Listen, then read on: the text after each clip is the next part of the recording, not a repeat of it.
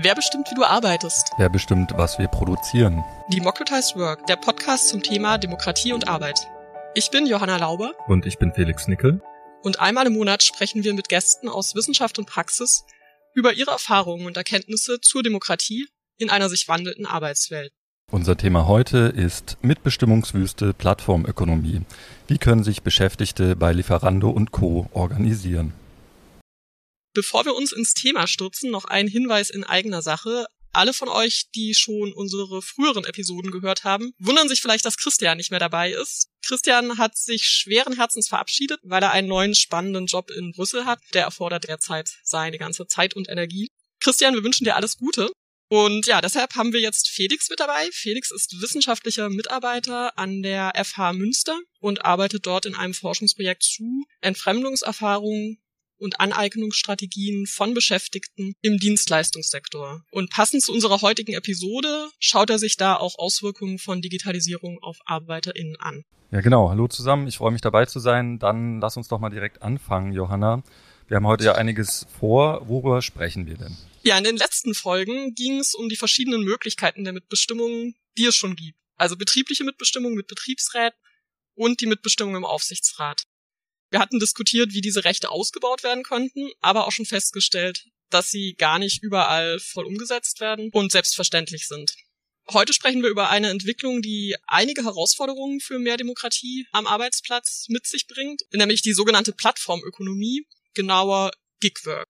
Genau, und vielleicht nochmal ganz kurz zur Einleitung zu diesen beiden Begriffen. Also wenn Menschen in der Plattformökonomie arbeiten, heißt das, sie melden sich bei einer Online-Plattform an und bekommen dann darüber ihre Arbeitsaufträge. Das Geschäftsmodell der Plattformunternehmen baut eben, das sagen sie selber vor allen Dingen, auf ihrer Rolle als Vermittler auf.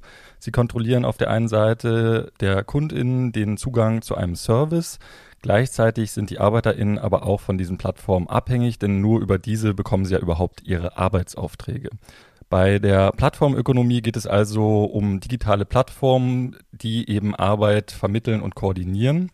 Und äh, Plattformarbeit ist der Oberbegriff, unter den dann die unterschiedlichsten Arten von Tätigkeiten fallen können. Da zählt zum Beispiel dann dazu die Erstellung eines neuen Firmenlogos auf Plattformen wie Fiverr, Jovoto oder Upwork. Manche Leute arbeiten auch auf Plattformen wie Amazon Mechanical Turk. Die müssen dann zum Beispiel auf Fotos alle Hunde und Katzen markieren, damit dann eine künstliche Intelligenz lernt, Hunde und Katzen zu unterscheiden. Aber Plattformarbeit steckt eben auch, und darüber reden wir ja heute hier, in zum Beispiel den tausenden Pizzen, die in Berlin und anderswo in Deutschland jeden Abend über Apps bequem nach Hause bestellt werden. Da ist der Lieferdienst eben auch über eine Plattform digital koordiniert und organisiert. Und was ist dann Gigwork? Ja, das ist dann eben die Unterkategorie äh, der Plattformarbeit. Das ist dann eben zum Beispiel diese Lieferung, äh, das ist ganz klassische Gigwork. Da gibt's dann auch noch andere äh, Beispiele, Haushaltshilfen und so weiter. Da ist die Arbeit eben digital organisiert und koordiniert, wird aber lokal geleistet. Das ist eben der Unterschied zu Crowdwork. Da gibt's eben weniger einen Ortsbezug, weil da die Arbeit digital geleistet wird. Dann haben wir jetzt mal die Begriffe geklärt, aber lass uns noch kurz was dazu sagen, warum wir heute darüber reden.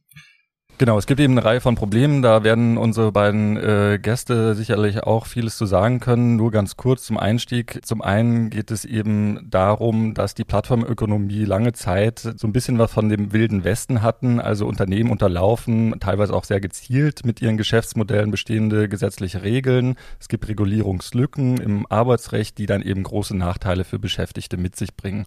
Ein großes Thema ist zum Beispiel, dass viele Plattformen ihre ArbeiterInnen als Selbstständige anstellen und sich dann eben auf diesen Standpunkt zurückziehen und deswegen Beschäftigte halt auch keine Mitbestimmungsrechte haben, ähm, genau, und weiter geht es dann eben natürlich auch darum, dass es keinen gemeinsamen Arbeitsort mehr gibt. Äh, dann stellt sich die Frage, was das denn heißt, wenn Beschäftigte von einer App gesteuert werden und im Zweifel ein Algorithmus entscheidet, welche Aufträge man bekommt, wie man bewertet wird und ob man von der Plattform ausgeschlossen wird. Naja, und dann geht's eben halt auch um extrem schlechte Arbeitsbedingungen. Da gibt's immer wieder Proteste. Zuletzt eben vor zwei Wochen, als hier in Deutschland, vor allen Dingen im Norden, das große Schneechaos war. Da haben einige FahrerInnen von Lieferando und Volt protestiert. Die fahren ja nun mal mit Fahrrädern das Essen aus und da wurde zwar der Service für eine Zeit lang unterbrochen, aber dann mussten die schon wieder sehr bald auf die Straße und das ist einfach gefährlich. Insgesamt geht es also darum, dass Gigwork zeigt, dass Digitalisierung neue Formen von Arbeit schafft, die dann eben eine Herausforderung für Mitbestimmung und Demokratie am Arbeitsplatz sind. Genau, und das ist es ja auch, was wir heute diskutieren wollen. Mitbestimmungswüste Plattformökonomie, wie können sich Beschäftigte bei Lieferando und Co. organisieren? Zu Gast haben wir dafür Jasmin Schreier. Jasmin ist Arbeitssoziologin von der Friedrich-Alexander-Universität Erlangen-Nürnberg. Sie arbeitet dort am Lehrstuhl für Soziologie mit dem Schwerpunkt Technik, Arbeit, Gesellschaft. Und in ihrer Forschung beschäftigt sich Jasmin damit, wie Plattformarbeit Erwerbsarbeit verändert. Hallo Jasmin. Hallo. Ich freue mich hier zu sein. Mit dabei ist auch Ori Mittenmeier. Er ist Mitbegründer von Liefern am Limit und aktiv in der Gewerkschaft Nahrung Genuss Gaststätten, NGG. Hallo Ori. Hi, danke fürs Einladen. Die erste Frage geht auch direkt an dich, Ori. Du warst involviert in der Kampagne Liefern am Limit, mit der ihr versucht habt, die Beschäftigten bei Lieferando zu organisieren. Erzähl doch mal kurz, wie die Ausgangslage für die Fahrerinnen war und was eigentlich den Ausschlag für die Organisierung gegeben hat?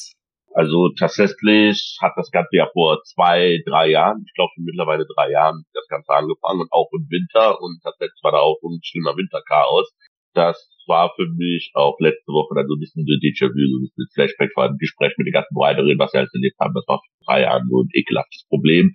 Ähm, wir hatten damals keine Gehälter oder nur unvollständig ausgezahlt bekommen im Dezember. Wir mussten unsere Winterklamotten alle selbst noch holen.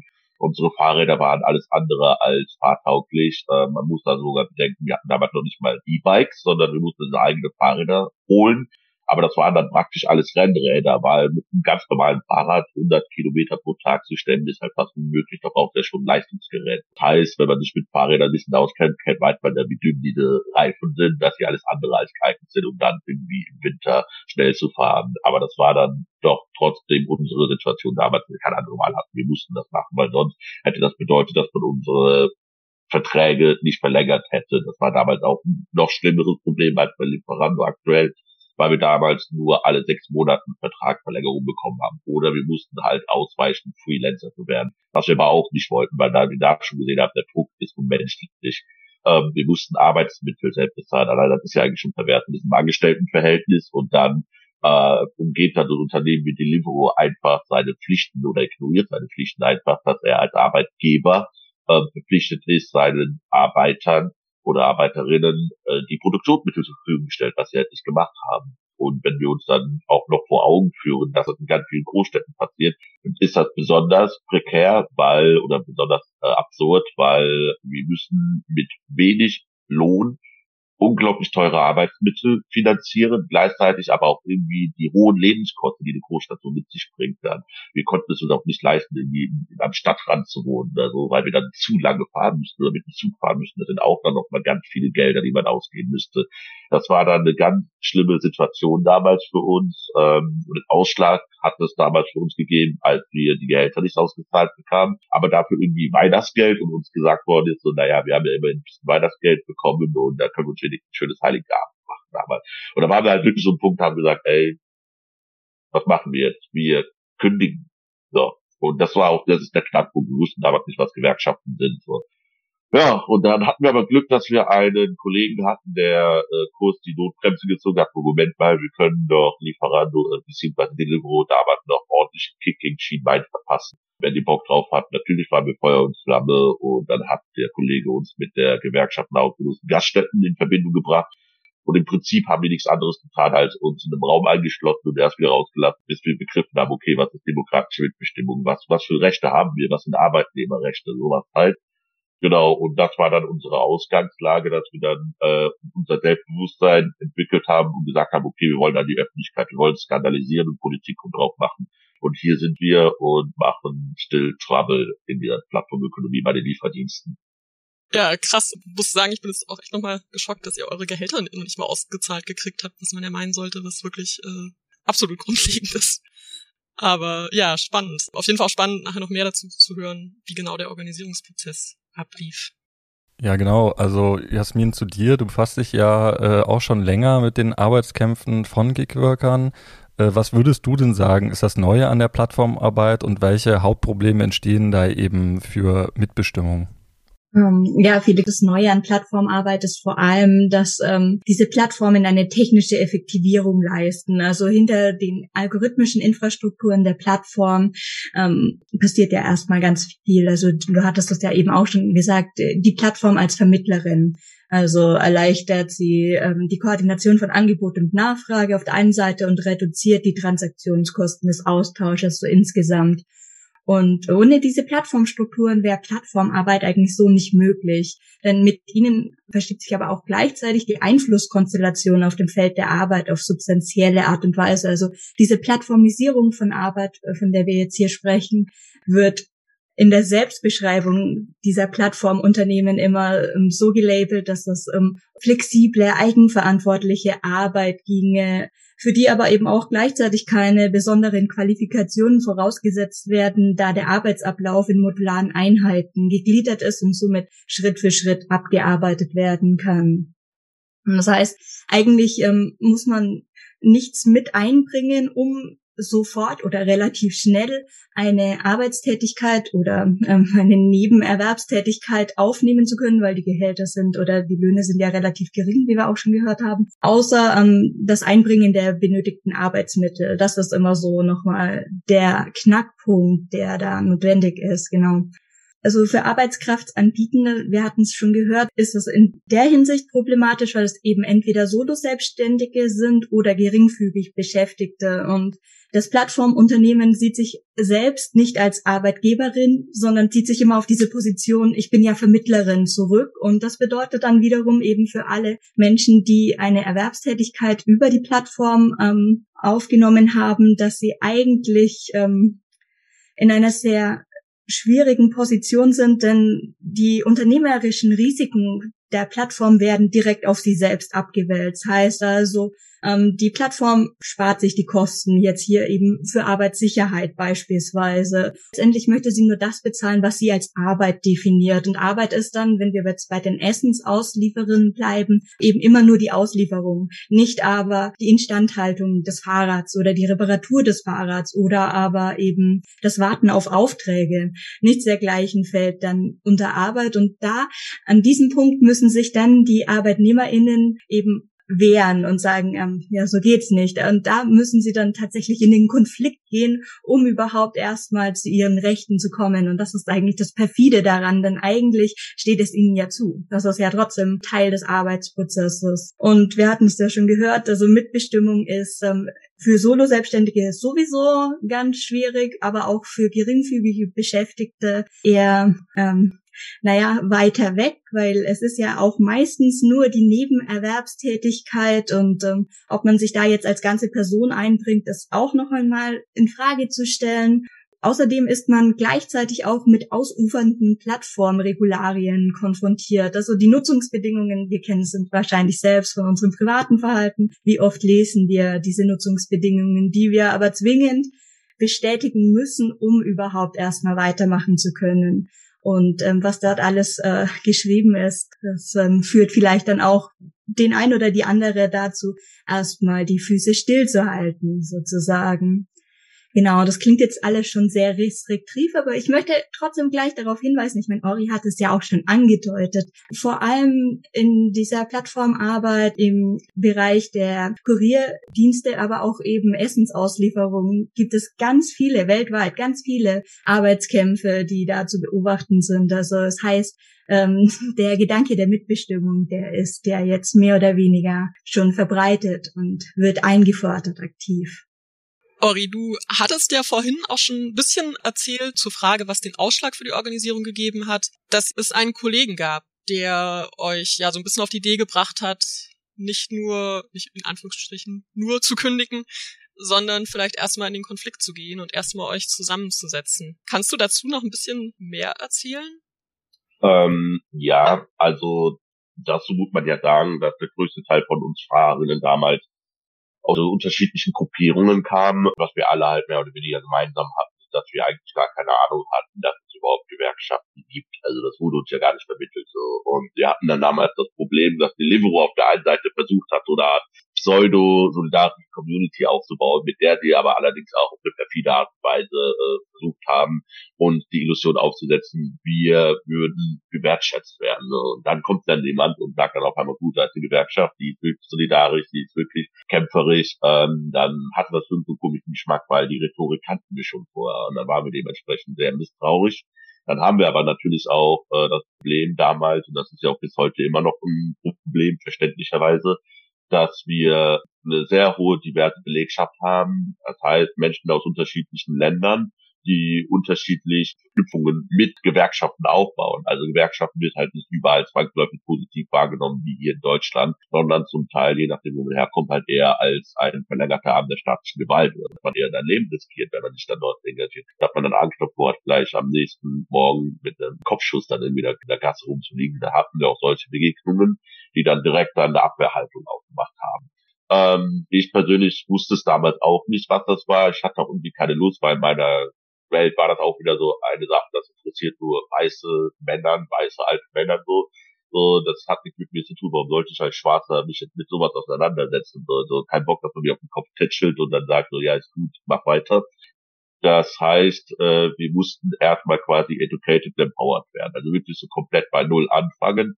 Und wir mussten aber auch uns immer wieder vor Augen führen, nicht alle von uns konnten super gut Deutsch. Also selbst die, die nur sporadisch Deutsch konnten. Wie willst du dann mit brockenhaftem Deutsch komplizierte Sachen wie Arbeitnehmerrecht, Betriebsverfassungsgesetz oder die ganzen Wahlabstände so, oder, oder wie viele Mitglieder darfst du denn überhaupt, wie viele Betriebsräte halt haben oder Betriebsrätinnen. Ähm, das waren dann ganze Herausforderungen, mit denen wir dann äh, konfrontiert waren. So, dann das andere Ding, natürlich mussten wir auch die Riderinnen erstmal erwischen das ist ja äh, auch ja so eine. Arbeit war dezentralisiert, ne? die, wir waren ständig unter Zeitdruck, wir mussten raten, mussten immer vor zehn Minuten teilweise fünf, sechs oder zehn Kilometer hinter uns legen.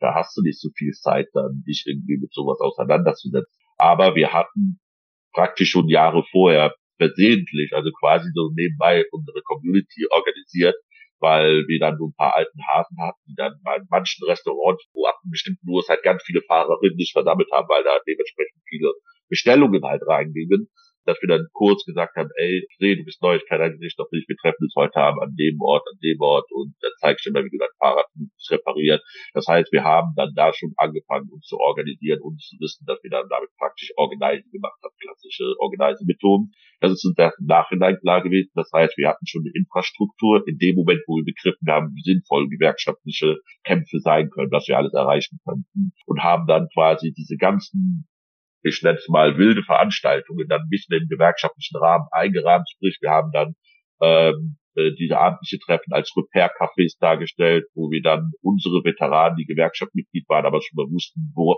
die, die besten Strecken kannten, die besten Tipps gehen kann. Das klingt absurd, bei welchem Restaurant man auf Toilette gehen konnte oder so, weil das ist halt eben nicht selbstverständlich. Und gerade in der aktuellen Corona-Krise sieht man, dass ein ganz großes Problem ist, dass viele Fahrerinnen die draußen arbeiten, besonders darunter leiden, dass die morgens um 10 Uhr anfangen und dann irgendwann mal um 16, 17 Uhr irgendwie eine Toilette aufsuchen können, so halt. Weil dann Restaurants dann die nicht reinlassen. Auf der einen Seite verstehe ich das, auf der anderen Seite verstehe ich es aber auch nicht, weil das sind ja wieder Arbeitsbedingungen, wie Charles Dickens dann in London mal beschrieben hat. Ne? Und das ist äh, ekelhaft. Ähm, genau, und da mussten wir dann halt educated werden, das müssen wir berücksichtigen und das ist dann halt echt ein Prozess, der immer wieder wiederholt wird und das muss man berücksichtigen. Ja, ähm, vielleicht auch nochmal eben zu den Arbeitsbedingungen und wie die Arbeit so organisiert ist. Jasmin, in der, in der Forschung wird ja sehr viel eben über die Autonomie und aber auch über Kontrolle in der Plattformarbeit geforscht und diskutiert. Wie genau ist denn eigentlich dieses Spannungsverhältnis? Ich hatte es ja vorhin schon kurz angesprochen, also Plattformunternehmen werben ihre Anbietenden ja mit einer flexiblen, selbstständigen und autonomen Tätigkeit. Also das geht immer in die Stoßrichtung, du bist dein eigener Boss, du ähm, bist komplett frei. Die Abwesenheit eines physischen Vorgesetzten ist quasi so dieses ähm, Plus, was ähm, die Plattformarbeit attraktiv darstellen soll oder eben die Autonomie betont. Allerdings muss man dabei immer bedenken, hm, wenn auch kein physischer Vorgesetzter dabei ist, ist ja trotzdem das algorithmische Management immer mit dabei. Also die App ist dein Boss. Natürlich ähm, heißt das dann, dass der gesamte Arbeitsablauf ähm, demonitort wird. Und das heißt, es ist eine lückenlose Beobachtung durch die oder den Vorgesetzten möglich. Und das muss man sich erstmal vor Augen halten. Also das ist ja das ähm, die, die absolut lückenlose Überwachung. Da wäre Orwell ganz schön neidisch geworden, wenn wir an 1984 denken. So in diesem krassen Ausmaß hätte er sich das nicht vorstellen können. Also dieses, ähm, ja, auch diese lückenlose Überwachung ist tatsächlich eigentlich das ähm, Element, warum dieses Kontrollparadigma in Plattformarbeit eigentlich scheinbar die ganze Autonomie erstmal wieder auffrisst. Zwar können die Arbeitnehmenden theoretisch ihre Arbeitszeiten frei wählen, aber eben wieder aufgrund des algorithmischen Management, das eben lückenlos überwacht, das heißt, ähm, dass alle Leistungsdaten gleichzeitig ja eben registriert, gespeichert, ausgewertet und aggregiert werden. Und diese Form ähm, von äh, Leistungsauswertungen, die da passieren, die sind dann gleichzeitig wiederum für die Fahrenden ausschlaggebend, welche Möglichkeiten sie dann zur Schichtbuchung beispielsweise bekommen. Also zusammengenommen muss man eigentlich davon ausgehen, dass es eine sehr stark ausgeprägte Asymmetrie in den Beziehungen von Plattformunternehmen auf der einen Seite und den Arbeitskraftanbietenden auf der anderen Seite gibt. Denn das algorithmische Management begrenzt die Kommunikation und die Interaktion ja auch, also sowohl zwischen den Fahrenden als eben auch zwischen den Vorgesetzten, also den Menschen, die über dem Algorithmus arbeiten, wenn man so will, und die Fahrenden, die unter dem Algorithmus arbeiten. Und dieses Tracking, das da eben passiert, ich kann es nur noch einmal betonen, weil ich es so absurd finde eigentlich. Also diese beispiellose Überwachung, die dadurch möglich wird. Das ist, ähm, führt ja auch nochmal zu einer Verhaltensveränderung bei den Fahrenden und ähm, begrenzt somit die Autonomie der Arbeitschaft maximal und macht es für das Plattformunternehmen ja auch erstmal möglich, mit relativ wenigen Menschen, die über dem Algorithmus arbeiten, eine ganze Flotte an Tausenden von FahrerInnen zu koordinieren die dann eben auf der Straße unter dem Algorithmus arbeiten. Und sie koordinieren sie nicht nur, sondern sie kontrollieren sie. Und ähm, deswegen dieses Spannungsverhältnis äh, Autonomie, Kontrolle, wenn man sich das so vor Augen hält, dann ist das Kontrollparadigma tatsächlich überwiegend. Allerdings eben durch das Web 2.0 ist es eben auch möglich geworden, sich relativ niedrigschwellig im privaten Bereich zu koordinieren, mit anderen Menschen in Kontakt zu treten. Und das ist dann auch wiederum eben genau für die Bike Messenger so der ausschlaggebende Punkt gewesen. Also wie haben sie, also Ori hat es ja schon erzählt, er war natürlich vor Ort. Dieses vor Ort sein, das ist unglaublich wichtig, aber auch diese Gespräche, die ähm, in verschiedenen Chats über Social Media etc. stattgefunden haben, dieses überhaupt erstmal miteinander ins Gespräch kommen. Mit Hannah Arendt können wir ähm, sprechen von dem gemeinsamen Handeln, das eben durch den kommunikativen Austausch entsteht. Dadurch ähm, entstand auch erstmal ein Bewusstsein dafür, dass alle eigentlich dieselben Probleme haben. Also dass dieser Algorithmus eine Blackbox darstellt, die so relativ willkürlich handelt, weil selbst wenn man ganz, ganz schnell fährt und alle Aufträge super schnell abarbeitet, hat das vielleicht trotzdem nichts gebracht, um in die erste Schicht derjenigen zu gelangen, die zuerst die Schichten für die nächste Woche buchen dürfen. Also da waren ganz, ganz viele Unklarheiten und allein eben dieses sich miteinander auszutauschen und ähm, wahrzunehmen, dass es allen anderen so gegangen ist, hat dazu beigetragen, dass eben eine, auch wieder mit Arendt gesprochen, eine Macht aus diesen potenziellen kommunikativen Phänomenen heraus entsteht und somit der Anfangspunkt für eine Gegenmacht zum algorithmischen Management etabliert werden konnte. Also Genau. Also hier hat dann die Entwicklung mit dem Internet im Web 2.0 wirklich auch den ausschlaggebenden Punkt gemacht, dass nicht nur dieses Kontrollparadigma, das dadurch ja auf jeden Fall nochmal in den Vordergrund gestellt wird, sondern eben auch auf der anderen Seite das Ausgleich von eigenen Räumen und ähm, eben eigenen Organisationspunkten möglich gemacht hat. Also das meint jetzt hier können kollektive Aktionen entstehen durch das Miteinander ins Gespräch kommen. Dann komme ich jetzt nochmal zu dir, Ori. Äh, Jasmin hatte das ja gerade auch schon schön gesagt, die App als Boss, die immer dabei ist. Und ich hatte mich gefragt, habt ihr diese App auch benutzt, um euch zu organisieren oder musste das alles außerhalb der App stattfinden? Am Anfang gab es tatsächlich interne Kommunikationskanäle, aber als wir dann aufgemischt wurden, war das eine der ersten Amtshandlungen, dass dann die ganzen Kommunikationskanäle geschlossen worden, ersetzt worden sind durch äh, anonyme Mailadressen. Aber wir hatten halt den Vorteil, dass wir eine Infrastruktur vorher schon halt hatten, dass wir uns schon vor Ort getroffen haben.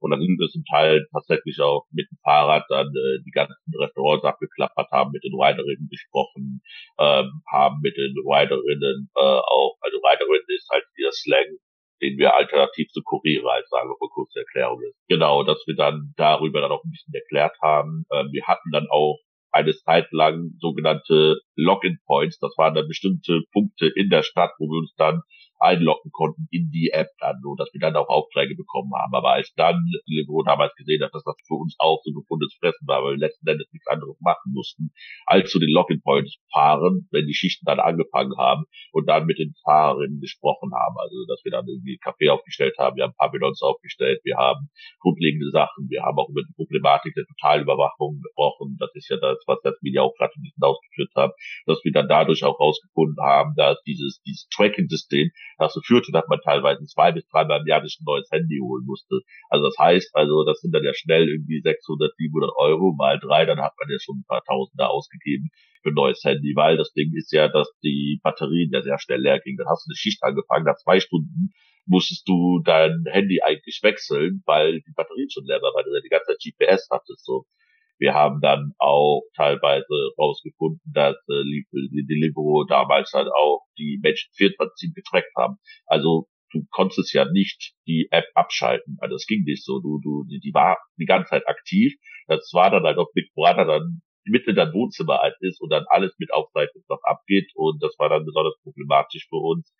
Ähm, wir haben dann äh, ab einem bestimmten Zeitpunkt haben wir dann auch angefangen, bestimmte Veranstaltungen zu machen, die gezielt nur an die nicht deutschsprachigen Menschen gerichtet waren. Bei uns ist da nämlich dann auch aufgefallen, dass ähm, es ist ja auch nochmal eine gewisse Barriere, wenn man nicht so gut Deutsch kann, dass man sich auch nicht traut, bestimmte Fragen zu stellen, vor allem wenn dann andere Deutsche im Raum sind, dass man ja die ganze Zeit das Gefühl hat, okay, das klingt, ich, ich, ich bin dumm, wenn ich das jetzt irgendwie ausspreche. Dann haben wir halt irgendwie sechs, sieben Dolmetscher mit dem DGB Bildungswerk dann organisiert, Dolmetscherinnen und ähm, sie standen schon vor denen gestellt. Wir haben dann sofort gesehen, okay, wir konnten gut Deutsch, haben gesagt, schön, dass du da bist, aber heute geht es um dich. Ne? Wir haben aber einen anderen Raum, wo du was zu essen holen kannst und haben nur den Raum, die ganzen Menschen, die nicht gut Deutsch konnten. Und die, ähm, das war dann Damm gebrochen. Die haben plötzlich Sachen gefragt, Sachen, von denen wir nicht mal wussten, äh, dass sie überhaupt relevant sind. Also sprich, wie die äh, Aufenthaltsgenehmigung an, an, an Arbeitsverträge gekoppelt sind und mussten sein Land innerhalb kürzester Zeit verlassen. Solche Probleme und äh, das war dann für uns so die Punkte, wo wir die Kolleginnen alle getroffen haben und auch dadurch dann Step by Step organisieren könnten. Aber das größte Problem bleibt halt eben, oder die zweitgrößte Probleme, die Totalüberwachung, wo dann die Informationen zentriert werden, wo die Betriebsräte aber auch keine Möglichkeit haben zu handeln. Also auch da wird auch die Autonomie der Betriebsräten ja fast schon gebrochen, weil will ein Betriebsrat arbeiten, wenn dadurch weiß, wie viele Arbeiterinnen in deiner Betriebsstätte und was ist überhaupt ein Betrieb? So, das ist ja auch nochmal so, so eine Diskussionssache und zum anderen aber auch die befristeten Verträge, die sechs Monate Verträge. Also immer wenn wir dann äh, ganz viele weitere organisiert haben, sind die nach sechs oder zwölf Monaten wieder aus dem Betrieb raus gewesen. Das heißt, wir haben zwar neue Gewerkschaftsmitglieder gebunden, aber wir haben keine äh, richtig krasse, schlagkräftige äh, Streikkraft oder tariffähige Streikmacht entwickelt, so dass wir dann eben auch die demokratische Mitbestimmung ziehen müssen und die Regierung halt in der Verantwortung ist. Und würdest du sagen, dass die App als Boss auch irgendeinen Vorteil hatte, jetzt gerade in Bezug auf Mitbestimmung oder Organisierung? Ist vielleicht die Hemmschwelle niedriger, weil es sowieso so ein anonymer Boss ist? Ja und nein. Also ja, ganz klar, wenn man sich überlegt, wie früher noch vor 200, 200 Jahren oder vor 100 Jahren dann so Betriebsstätten aufgebaut hat, du hattest einen Schichtleiter, der dann ja alle dann ordentlich angetrieben hat und dann war man ja ein bisschen vorsichtiger und hat man nicht lieber abends in der Kneipe halt organisiert, so aus den Augen, aus dem Sinn halt, ne? Aber ähm, und das war dann natürlich deutlich einfacher, dass man halt eine gewisse Wut auf dein eigenes Handy, das ist ja auch absurd. Das ist dein eigenes Handy, was mit deinem Geld bezahlt und trotzdem hast du dein Handy aus ganzem Herzen. Oder, oder das macht man am liebsten, wenn dieses, dieses, dieses Klingeln und Vibrieren, du spürst das schon, so, und dann bist du so traumatisiert und wütend davon, dass du das gegen die Wand speisen möchtest, so halt, ne. Also, ne, das hat dann auch schon ein bisschen erleichtert, dass wir uns organisieren konnten. Aber wir dürfen halt nicht vergessen, dass diese App halt uns enorm unter Zeitdruck, also wir wurden ja trotzdem überwacht. Das heißt, ähm, ähm, Lieferando hat das ja oder Deliveroo damals haben es ja perfektioniert. Die haben auf der einen Seite darauf gesetzt, dass die Order trifft ein, schon nach 30, 40 Sekunden wurde das Bimmeln immer stärker, immer aggressiver. Nach einer Minute wurdest du angerufen, aber auch so eine, so eine passiv-aggressive Art, ob alles wirklich in Ordnung sei, ob man dir helfen könne, dich noch bitte schneller zu bewegen. Also du wurdest angerufen, ähm, du hattest schnell Abmahnungen bekommen und wenn du dann auch noch dabei im Blick hast, dass du alle zwei, drei Monate Feedback-Gespräch hast, wo wirklich jede einzelne Sekunde, das hat ja das Video vorhin auch mit dem Aspekt der Totalüberwachung, wo jede einzelne Sekunde, und das ist ja diese Informationsasymmetrie, jede einzelne Sekunde von der Arbeitgeberseite wurde aufgezeichnet, du hast aber als Arbeitnehmer nicht die Möglichkeit, alles nachzuvollziehen. Oder musst du dich rechtfertigen, warum du vor zwei, drei Monaten, vielleicht fünf Minuten später zur Schicht angetreten hast. Du weißt es nicht mehr. Du weißt aber auch nicht, ob das wirklich so stimmt, ob das ein Aufzeichnungsfehler war. Also das hat schon dazu geführt, dass wir auf der einen Seite schon uns ein bisschen einfacher organisieren konnten, sprich und auch ein bisschen offener uns darüber aufgeregt haben, was abgeht, weil wir keinen unmittelbaren Chef vor Ort hatten. Ja. Aber gleichzeitig hatten wir auch Angst davor, weil dieses Klima einfach extrem toxisch war. Ja. Und Ori, kannst du noch ganz kurz zusammenfassen, was denn eigentlich jetzt der aktuelle Stand ist bei der Kampagne Liefern am Limit? Vielleicht auch, was das nächste Ziel ist, auch dein persönliches Ziel. Also der aktuelle Stand ist ja klar, dass wir geschafft haben, Betriebsräte zu etablieren. Also das ist ja halt erstmal das das, das muss man nur klar sagen. Alle haben es vorgesagt, Ökonomie, demokratische Mitbestimmung unmöglich. Und da ist auch der Knackpunkt, dass, äh, dass, dass unsere Gesellschaft ähm, Plattformökonomie als eine Arbeit betrachtet, die nur Highskill qualifizierte Menschen alt, also das interessiert nur Studierende, ähm, und dass da sogenannte Low-Skill, also so, äh, Lieferdienste, Fahrer, alle, ne, dass das gar nicht so wirklich mit Plattformökonomie in Verbindung gebracht worden ist. Und ähm, das ist das Schöne, oder für mich hat das halt eine besondere Ironie an der Situation, dass ausgerechnet die angeblich niedrig qualifizierten es geschafft haben, äh, demokratische Mitbestimmung auf die Wahrnehmung zu setzen, obwohl das ja eigentlich Studierende mit, mit, mit einem akademischen Background eher auf die Idee kommen sollten, das zu machen. Wir haben ja geschafft, transparent zu machen, wie schwierig es ist, Informationen zu sammeln, die äh, Informationsmacht, die diese ganzen Konzerne halt haben. Ne? Also es ist ja, Jasmin hat das vorhin ja schön umschrieben mit einer Blackbox ne, dass wir einfach nicht wissen, was passiert mit den Informationen. Das Unternehmen weigert sich halt. Ne? Also und wir hatten dann mal einen Fall damit versucht herauszufordern, haben der Gründe gern, aber der Server ist halt in England. Super, wie, wie kommen wir jetzt nach England? Also ne, das sind dann so Herausforderungen, da muss die Regierung halt einfach klar ran. Ähm, der aktuelle Stand der Dinge ist, dass wir äh, intensiv mit den Betriebsräten an den ganzen Standorten zusammenarbeiten. Die haben jetzt beispielsweise hingekriegt, dass äh, dass Lieferando jetzt zum Beispiel zum ersten Mal ähm, die Reparaturkosten beispielsweise übernimmt von den ganzen Fahrrädern. Da muss man sich mal überlegen, es hat ja nur drei, vier Jahre gedauert, bis die überhaupt jetzt dahin war, dass sie jetzt auf die Idee kamen zu sagen, okay, wir übernehmen äh, jetzt erstmal die Reparaturkosten, wobei auch offen ist, ob, die, ob das jetzt immer so ist oder eine einmalige Sache ist. So, aber erstmal abwarten. Ähm, wir haben es natürlich hingekriegt, dass das ein Politikum ist und wir wollen das, ich meine, es ist ja auch nicht so einfach, so ein Thema jetzt über Jahre aufrechtzuerhalten. Wir hatten damals gedacht, okay, es ist gerade Sommerpause in der Politik. Es gibt gerade kein anderes Thema, super Lückenfüller für die Presse, aber wir schaffen es immer wieder zu skandalisieren. Wir, äh, wir erreichen immer wieder ganz viele Menschen auch außerhalb von Deutschland, die dann da was machen und mit uns kämpfen wollen. Und unser, mein, mein, mein persönliches Ziel ist halt natürlich, dass wir es schaffen, äh, nicht nur innerhalb der Plattformökonomie, sondern generell einfach wieder mehr gewerkschaftliches Bewusstsein halt entwickeln, weil es gibt immer wieder Vorstöße, die zeigen, äh, dass gewerkschaftliche Kämpfe Verdienste eigentlich vergessen sind oder irgendwie ignoriert werden und gar nicht mehr so ernst genommen wird. Und das zeigt dann an, äh, dann, dann, dann, wie wichtig es ist, dass wir uns da weiter reingehen, organisieren und vielleicht mal statt sechs Prozent auch mal 46 Prozent Gewerkschaftsmitgliedschaft in der deutschen Bevölkerung hier haben. Das klingt ja erstmal schon ähm, echt auch nach einigen Erfolgen. Mich würde jetzt zum Schluss auch nochmal interessieren, ähm, also äh, Ori, du hast das ja gerade angesprochen, auch, dass eben da auch gesetzlich was passieren muss. Da tut sich ja auch zunehmend was. Also ganz aktuell jetzt war, glaube ich, gestern in der FAZ äh, in Italien hat die Mailänder Staatsanwaltschaft vier große Lieferplattformen angeklagt, darunter eben auch Uber Eats und Deliveroo wegen, Zitat, sklavenähnlichen Beschäftigungsverhältnissen und die fordern halt insgesamt 733 Millionen Euro an Strafgeldern. Also das ist halt auch echt eine Hausnummer. Und äh, in Deutschland gab es ja jetzt auch im Dezember ein Urteil erstmals vom Bundesarbeitsgericht, wo es halt um Plattformarbeit äh, ging und halt diese Frage, die Jasmin ja auch schon angesprochen hatte, sind das jetzt eigentlich wirklich äh, Selbstständige oder liegt nicht doch ein abhängiges Beschäftigungsverhältnis vor, weil eben der Arbeitsprozess so klar strukturiert wird von diesen Plattformen. In diesem Fall wurde dann eben gesagt, nee, das ist schon ein abhängiges ähm, Arbeitsverhältnis. Vielleicht ähm, nochmal zu dir, Jasmin. Was glaubst du denn? Was sind die nächsten notwendigen regulatorischen Maßnahmen, um eben da auch an Arbeitnehmermitbestimmung und einer größeren Demokratisierung von Plattformarbeit ranzukommen? Ähm, ja, das ist eine wichtige Frage, aber auch eine sehr schwierige Frage, wie ich finde.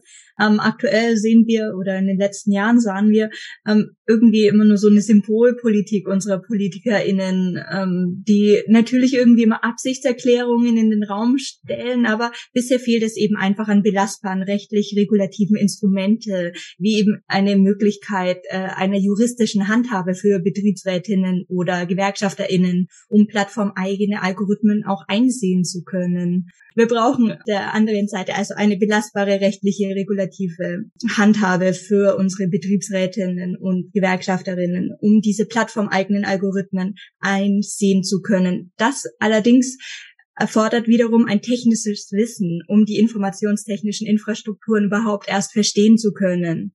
Und ähm, da könnten dann Gewerkschaften wieder ansetzen. Also wir könnten hier über Zertifizierungen von zugrunde liegenden Algorithmen nachdenken und zum Beispiel eben eine gesetzliche geregelte Offenlegung der technischen Plattformstrukturen fordern.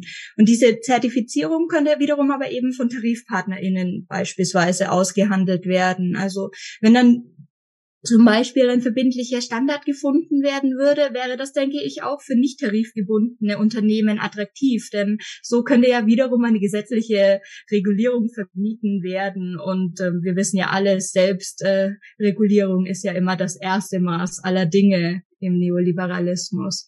Genau, und die gewerkschaftliche Kompetenz, Algorithmen zu entschlüsseln und zu evaluieren, wäre dann in einer digitalisierten Arbeitswelt, denke ich, auch für andere bisher gewerkschaftsferne Gruppen, wie beispielsweise Hochqualifizierte oder Büroangestellte, auch sehr interessant. Und die Gewerkschaften an und für sich würden ja dadurch auch nochmal zusätzlich attraktiv werden, weil, dadurch ähm, so etwas wie ein erweiterter Kompetenzkatalog entsteht, der ähm, die Gewerkschaften befähigen würde, konfliktvermittelnd aktiv zu werden, wo das Verständnis von informationstechnischen Infrastrukturen und deren Mechanik und Algorithmen über vorhandene Machtasymmetrien und Kontrollmechanismen Konflikte und oder Unmut in den Belegschaften hervorrufen würde.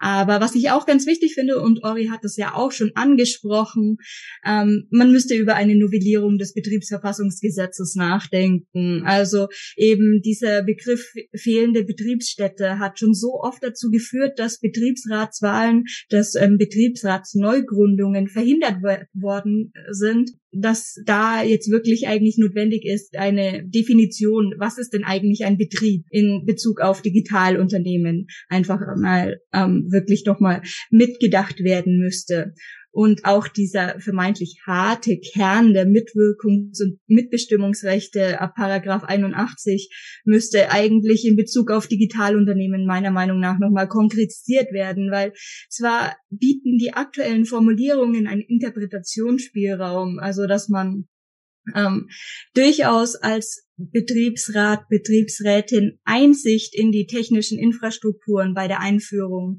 erhalten muss. Aber diese Informationspflicht seitens der Unternehmen, die werden leider so oft ähm, unterlaufen, nicht wahrgenommen und müssen dann wieder gerichtlich eingeklagt werden, dass wir aktuell eben so eine Verrechtlichung auf betrieblicher Ebene erleben, die unterbunden werden muss, weil für neue Betriebsrätinnen ist es unglaublich arbeitsintensiv und wissensintensiv, sich da in diese ganze Materie immer wieder einzuarbeiten. Und ähm, ja, deswegen wäre es wünschenswert, wenn Interessensvertreterinnen generell ähm, die gesamte technische Infrastruktur als mitbestimmungspflichtig anerkennen würden. Und ähm, das eben nicht nur bei der Einführung, sondern eben auch, wenn Neuerungen, also wenn Updates gemacht werden und so weiter und so fort.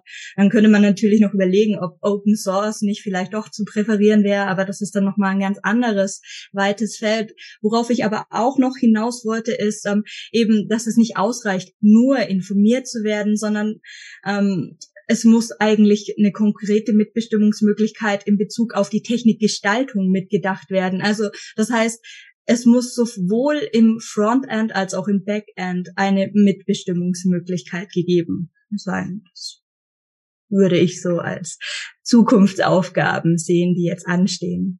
Ja, das heißt, da sind auf jeden Fall noch genug Baustellen da, die bearbeitet werden äh, müssen. Ich finde das auf jeden Fall auch interessant, was du gesagt hast zu dieser Frage, inwiefern auch Gewerkschaften sich halt an so einer Zertifizierung von digitalen Infrastrukturen beteiligen können. Und ich meine, gerade jetzt auch mal abgesehen von der Plattformökonomie, stellt sich ja auch die Frage eben mit ähm, zunehmendem Homeoffice jetzt in der Corona-Krise, inwiefern da eben äh, sowas auch dazu beitragen könnte, dass eben jetzt nicht noch in weitere Bereiche eben diese totale Arbeitsplatzüberwachung mit äh, reinfließt.